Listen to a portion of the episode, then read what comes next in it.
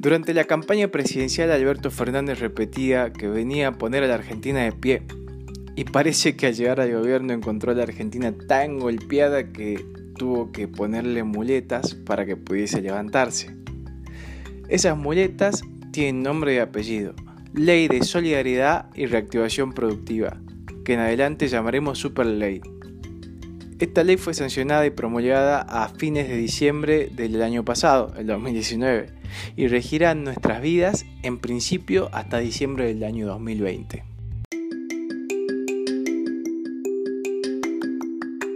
¿Qué pretende o qué es lo que busca el gobierno con la super ley?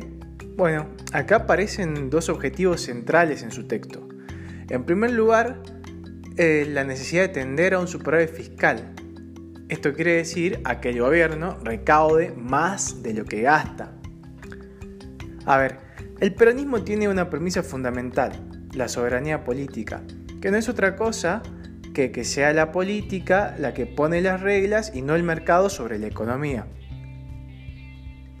Para esto se necesita un gobierno central fuerte y para eso el gobierno necesita caja o sea, tener dinero en el Estado para poder ejecutar políticas públicas.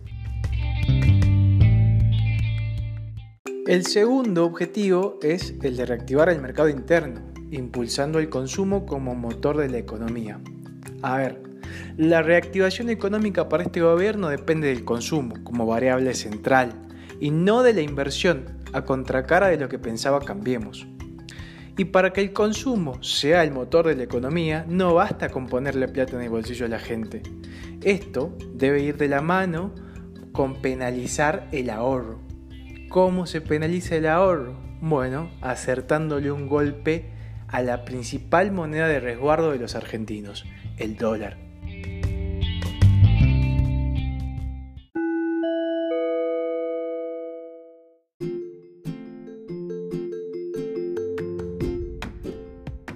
¿Cómo lograr estos objetivos? Bueno, a ver, hay que enfocarnos en, los, en la contracara de los objetivos, que son los problemas centrales que hoy tiene la economía, que son la recesión y el déficit fiscal.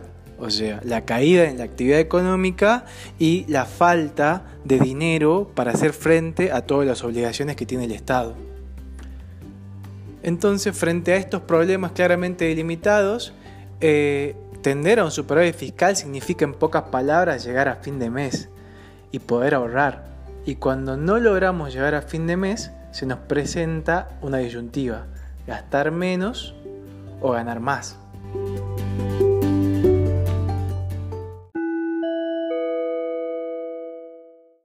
Veamos ahora cómo pretende el gobierno gastar menos. Bueno, en la cabeza de cada gobierno argentino que asume con un marcado déficit fiscal, está la necesidad de revisar la mayor erogación de nuestro presupuesto, que es la inversión en seguridad social. ¿Y cómo hacer esto?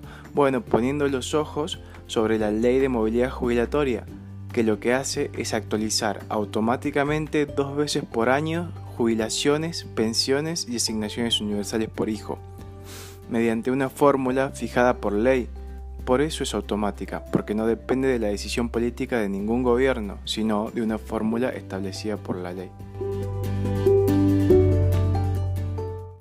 Lo que la superley hace es suspender la ley de movilidad jubilatoria y con esto la actualización automática que ésta trae consigo, reemplazándola por un bono único que se pagará en dos partes de 5 mil pesos y sus beneficiarios serán solo aquellos jubilados que cobren igual o menos que 19.086 pesos. En tanto que para los beneficiarios de la asignación universal por hijo, el bono será de 2.000 pesos y se pagará con la misma modalidad que el bono para los jubilados.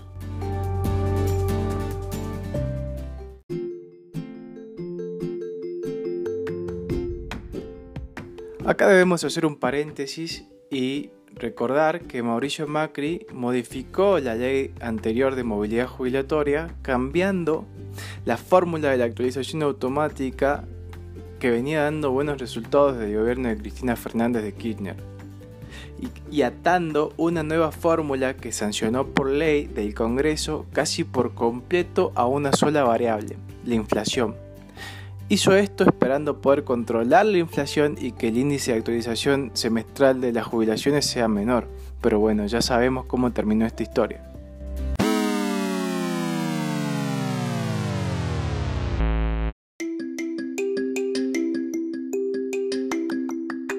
Ahora vamos a ver cómo es que pretende el gobierno ganar más. Bueno, acá vamos a tener tres puntos fundamentales. El primero va a ser sobre el IVA, el impuesto al valor agregado. Todo el famoso 21% que vemos cada vez que agarramos una factura o un ticket. El IVA, que se había retirado de forma indiscriminada de los alimentos que componen la canasta básica, se restablece con esta superley de forma escalonada. Esta había sido una medida tomada por el gobierno de Mauricio Macri luego de perder las pasos de agosto del 2019.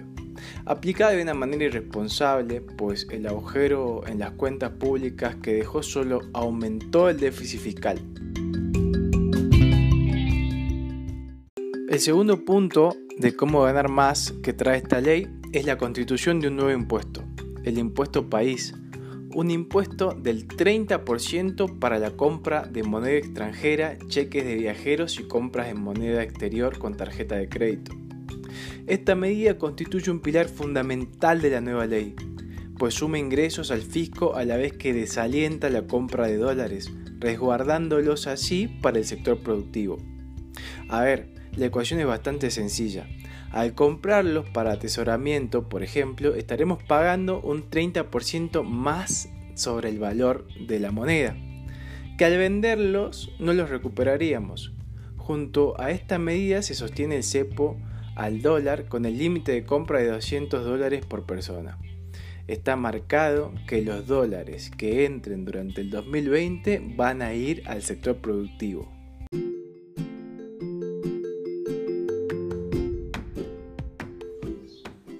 Por último, esta ley también trae nueva reglamentación respecto a las retenciones, en tanto le da al Poder Ejecutivo la posibilidad de llevar hasta un 33% las retenciones a la soja y hasta un 15% al maíz y al trigo. Como vemos hasta acá, el grueso de las medidas están dirigidas a sanear la billetera del Estado y a poner en un lugar principal al consumo como factor determinante de la reactivación económica.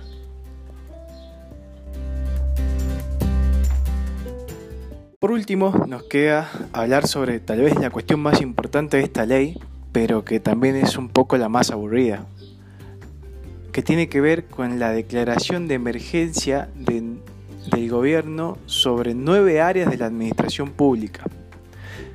¿Qué significa declarar la emergencia? Declarar una emergencia le permite al gobierno hacer ciertas cosas que en condiciones normales, o sea, si no estuviésemos en emergencia, no podría por sí solo. En Argentina, a estas cosas o potestades les llamamos en criollo superpoderes, que no tienen nada que ver con azúcar, flores ni muchos colores, sino que le permiten al presidente arrogarse facultades que le corresponderían al Congreso o que deberían tener su visto bueno mediante el instrumento de una ley. La pregunta acá sería, ¿esto se puede hacer?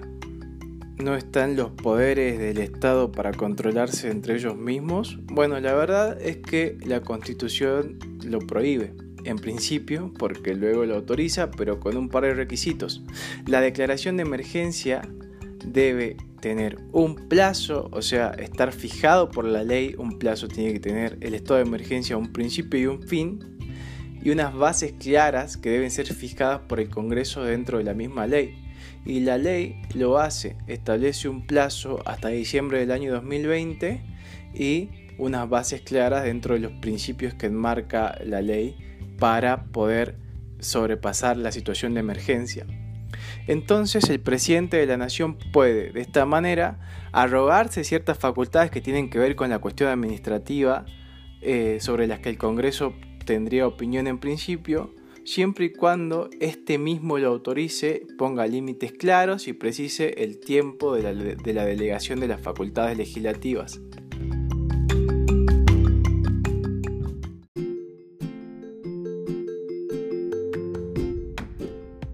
La última pregunta que queda por respondernos es si estamos frente a un ajuste. A ver, en nuestro país asociamos la palabra ajuste a la palabra horror, porque cada vez que un gobierno quiso ajustar, vivimos una situación en la que terminaron pagando el ajuste trabajadores y jubilados con pérdida impresionante de su poder adquisitivo de compra. La verdad es que ajustar no es otra cosa que adecuar o tratar de hacerlo los ingresos a los gastos. Y en ese sentido si estamos frente a un reacomodamiento fiscal, pero un paquete que en su mayoría está destinado a ganar más y no a achicar el gasto. Esta super ley permite asegurarle al gobierno dos cuestiones que son fundamentales para el corto plazo. Más ingresos al fisco para no tomar más deuda y más liquidez de dólares físicos para el sector productivo y para pagar la deuda.